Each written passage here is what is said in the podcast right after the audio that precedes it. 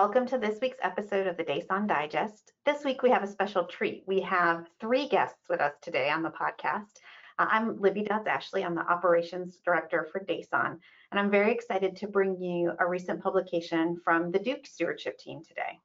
Um, I'm joined by one of the lead investigators, Dr. Jessie Seidelman. She is one of the Duke Hospital epidemiologists, and you all may recognize her from DICON. Thanks for joining, Jessie. Thanks so much for having me, Libby. Excited to talk about this paper. Um, we also have another author from the paper. Um, it was from her time when she was with us at Duke. Um, she's now the pharmacy manager for clinical services at Rex, one of our DASON member hospitals, and that's Christina Sarubbi. Hi, Christina. Hi, thanks for having me today. And then for some current context on the practices at Duke, we have our medical director for DASON, Dr. Shaefer Spires. Thanks for joining, Shaefer. Hey, thanks for having me. I thought what we would do first is introduce everyone to the paper and project if they're not that familiar with it. Um, it was actually just published in the first week of September online, and the title is Impact of Antibiotic Stewardship Rounds in the Intensive Care Setting, a prospective cluster randomized crossover study. As always, the link to the article will be posted along with this audio content. But to get us started, Jesse, do you mind just giving us a quick overview of the project and what your findings were? Absolutely. Um, and just kind of as a little bit of a background, you know, we all know that ICUs are really high utilizers of antibiotics. Um, so they make a perfect target for antibiotic stewardship programs. Um, a lot of us practice antibiotic stewardship in the ICUs, but not nearly as many study this formally. And at the time when we started this project, there were really only three studies out there looking at antibiotic stewardship rounds in the ICUs using kind of a variety of um, research designs. So around the time of this study, we actually submitted our data to the CDC for the first time in 2016 to look at our um, SAARs, and they provided us with evidence that, gosh, our ICUs were using a lot more anti-MRSA and MDRO agents compared to the national average. This really kind of gave us the motivation to get quantitative and qualitative data from our ICUs to see what was fueling the high antibiotic use. Um, so the design of the study, it was a two-arm cluster randomized crossover study in five ICUs at Duke University Hospital. And it took place over an eight month period from November of 2017 to June of 2018. The intervention we were looking at was weekly antibiotic stewardship rounds in addition to the usual post-prescription reviews. So in this process, the ICU census lists were reviewed by the stewardship team to apply the exclusion criteria. Patients were identified to discuss on rounds and were reviewed in depth with the antibiotic stewardship team. We excluded patients without active antibiotic orders or if they had a high marker of complexity, such as an existing ID consult, if they were a transplant recipient, a VAD recipient, recipient or were on ECMO. The antibiotic stewardship and ICU teams met up at pre-designated times for each targeted unit, um, and rounds included physicians and pharmacists from both antibiotic stewardship and ICU teams. Antibiotic optimization was discussed on these patients, and patients could be reviewed multiple times from week to week if they stayed in that unit. And the final part of the intervention included a review of those included patients one week after rounds to see if our recommendations were followed. So we included over 4,600 patients in our analysis, about half in the control and half in the intervention. We excluded 68% of the intervention patients from round. 60% were excluded because they were not on antibiotics at the time of chart review, and the other 8% met our complexity exclusion criteria. So exclusions affected the um, cardiothoracic surgery ICU the most. About 88% of those total patients were excluded. Um, the antibiotic use rate ratio was 0.97 with a confidence interval of 0.91 to 1.04, so not significant overall for all ICUs. However, when we excluded the cardiothoracic ICU, as you can tell, you know, we did that because the exclusion rate was so high. The rate ratio overall for the remaining four ICUs was 0.93 with a confidence interval of 0.89 to 0.98, so now was significant. We also found that the antibiotic use in the post-study period decreased by 16% with a confidence interval of 11 to 24% compared to the antibiotic use in the baseline period. We also found that change in antibiotic use was differential among units, so it was largest in the neurology ICU where it decreased by 28%, and smallest in the cardiothoracic ICU, which only saw a decrease of about 2%. So the takeaways from this intervention was that it was a really high use intervention um, associated with a small antibiotic use reduction. So a lot of effort, but we did see a small um, reduction in the antibiotic use. The other big takeaway I think that is super important to future studies is that the effect of the, of the intervention differed among the ICUs, which really emphasizes the importance of customizing your antibiotic stewardship rounds to match your unit specific populations, the workflows and culture that are in those ICUs. Well, congratulations to you. This is great to have out there in the literature and certainly represents a lot of work. I would also say, as somebody who helps prepare our DASON benchmark reports, I don't know that we call a 16% reduction small, so it certainly is impressive to us. Um, I did want to ask though some of the, the finer details of this because I think one thing that really impressed me when I read the study was that you saw this effect even though you actually intervene on about a third of the patients. And so I think sometimes our local stewards get discouraged because they can't intervene on every single patient. Um, and I don't know if you had any thoughts on that. And from the standpoint of there was a third that actually received the targeted intervention after all the exclusions were applied, et cetera, and yet you still saw this overall decrease. Um, do you think that was something we might see replicated in other facilities, for example? Yeah, and I think that that's actually, you know, it's interesting. I think that we got comments on the reviews like, oh, you only, you included everyone in the study. You included like the ICU and the floor time. And, you know, that was a criticism that we got, but we also felt that it was a, a strength of the study because again, you know, um, you these interventions aren't necessarily isolated. Again, you know, if a physician is taking care of an ICU and you intervene on one patient, those changes, those recommendations are going to spill over to other subsequent patient care. Um, other, in, addition, you know, if someone is prescribed an end date of an antibiotic in the ICU, that's hopefully going to carry over to when they're discharged um, to the floor. So that's really why we wanted to look at this globally, and we thought we would bias ourselves towards the null with with that. So the fact that we still found a difference despite these biases towards it all, I think is, is really powerful. And again, like you said, kind of speaks to the fact that this is this is possible to make this change. Thanks. Christina, I know that you were key in helping to design this intervention when it was being rolled out at Duke, and now you have the very unique vantage point of being at a more community-based hospital, albeit a large one. What were your biggest challenges in getting these rounds up and running at Duke? And then how portable do you see this to your next facility? Yeah, you know, I think um, some of the bigger challenges for us in getting this up and running was finding the time in our day to do these reviews because the patients are so complex. So when I think about the amount of time it takes to do a thorough chart review on an ICU patient compared to a, a floor patient on gen med or surgery, it might take double or triple the time. And so my colleague Rebecca Wren and I had to factor that into our schedule antibiotic stewardship ICU rounds wasn't something that you can just pick up in your day. Um, so, for example, if you have a meeting canceled, maybe you can say, well, I'll just look at it, look through another unit. Um, you can't really do that with ICU patients because they're so complex, and you can um, it'll it might take a half an hour to get through one patient. Um, so we needed to ensure that we had enough time to review ICU patients and really feel prepared to discuss these complex patients with uh, the team members, not just the primary care team members, but also the ID physicians that we were rounding with. Also, if you look at some of the interventions that we made in Table 3, you can just see that a number of the interventions were regarding certain diagnostic criteria, recommending a new imaging study or a microbiologic test.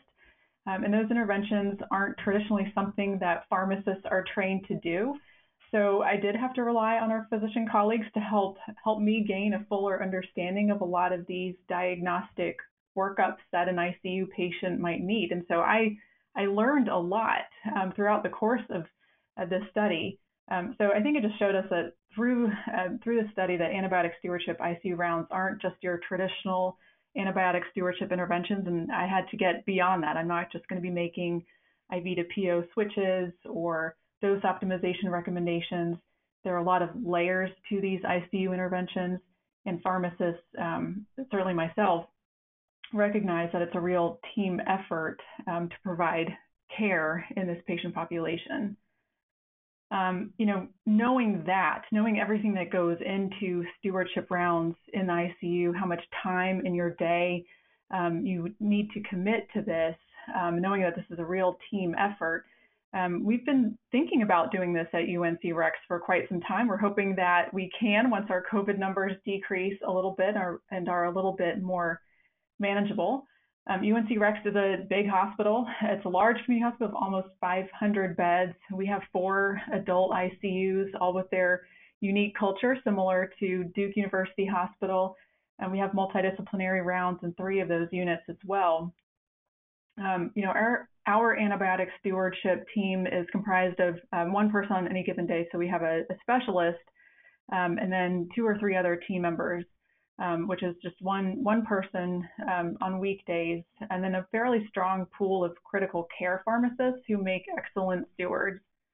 Um, so I can't say enough about them and their ability um, to uh, facilitate and help make antibiotic recommendations on rounds. And I know our critical care and uh, intensivist team really um, tr- trust them and look to them for their guidance. Um, so I think in some regards we function very much like Duke in establishing rounds. I think, um, as Dr. Seidelman mentioned, I think we'd probably pick one unit like our neuro ICU or cardiac intensive care unit where we might be able to make more impact um, doing these handshake rounds. Um, we have a medical director as well, um, just knowing that there are lots of layers to antibiotic stewardship interventions in ICU patients, and she has um, also committed to spending some time, so maybe like um, one morning a week, um, if we want to pilot this program and see what kinds of interventions we would make um, in those patients. And then from there, just decide where our efforts and interventions are best spent. Um, so I think that's just the best way to learn is just to try, try it out. So, you know, I think we can see if this makes an impact in our hospital. Um, you know, I think more community hospitals like Rex also have rapid diagnostic testing available. Um, I know we got BioFire this year, so even if you're not able to do um, and kind of commit to handshake rounds um, in ICUs long term, at least there are some other uh, stewardship interventions that we can work through, um, like rapid diagnostic testing, penicillin allergy assessments and other diagnostic stewardship tools that our physician colleagues can help with. So something we're really, really interested in and looking forward to partnering with some of our other pharmacists here on uh, implementing some of these efforts. So that's all great advice. I really like the idea of sort of starting small, don't try to boil the ocean and then learn and, and grow within your own institution. And I know that so both Christine and Jesse were very involved in the start of this project and seen it through to this phase of completion. But Shaefer, I know that you leave the office a couple times a week to go do these rounds today. What has it been like to try to keep the momentum going? And what are some of the biggest challenges you have with continuing these stewardship rounds in the ICU? Well, uh, to second what you guys have said earlier, this is it is a lot of work and it takes time that we dedicate. However, for me, this was an easy thing to step into because of the groundwork laid by you guys before I got here. So I started doing it on the uh, neuro ICU, which has the biggest impact in this in this study uh, based on the handshake rounds. And I am now providing the second day per week, uh, along with another one of our colleagues, uh, of of handshake rounds, and they, you know, you quickly realize why their unit was such a, a unit that had a, a large impact, uh, where, where the intervention had a large impact because they seem to have a culture of inclusivity and willing to accept recommendations and and, and to me that that's that is largely because of the longevity and sustainability of the relationships here. And and I think that that is that highlights the the ultimate goal of this type of intervention is you, know, you call it handshake rounds because you're making face-to-face uh, exchanges here and and people see you as a resource and you have to understand that you are providing unsolicited advice uh, uh, to the patient or to the providers on their patients. And sometimes that is seen as offensive and providers can get defensive about it. Uh, however, if once they get to know you and know that you're coming up there uh, every week or, or, more often and that you have their best interest and you're willing to listen to compromise and you're listening to their side of the story, then they understand that, that you have their back. And that that is when I think it becomes fun because then you become involved in quality initiatives and you know everything from central line to CAUTI prevention to C. diff prevention and developing new order sets for uh, rapid diagnostics and, uh, and and as Christina is, is is probably about to see that you know potentially provide an opportunity for uh, you become the the resource for education when new technologies come out and and you can kind of jump ahead of the game and show them how to use it appropriately and now when you so I, have been the beneficiary of of all the groundwork you guys have laid in years past.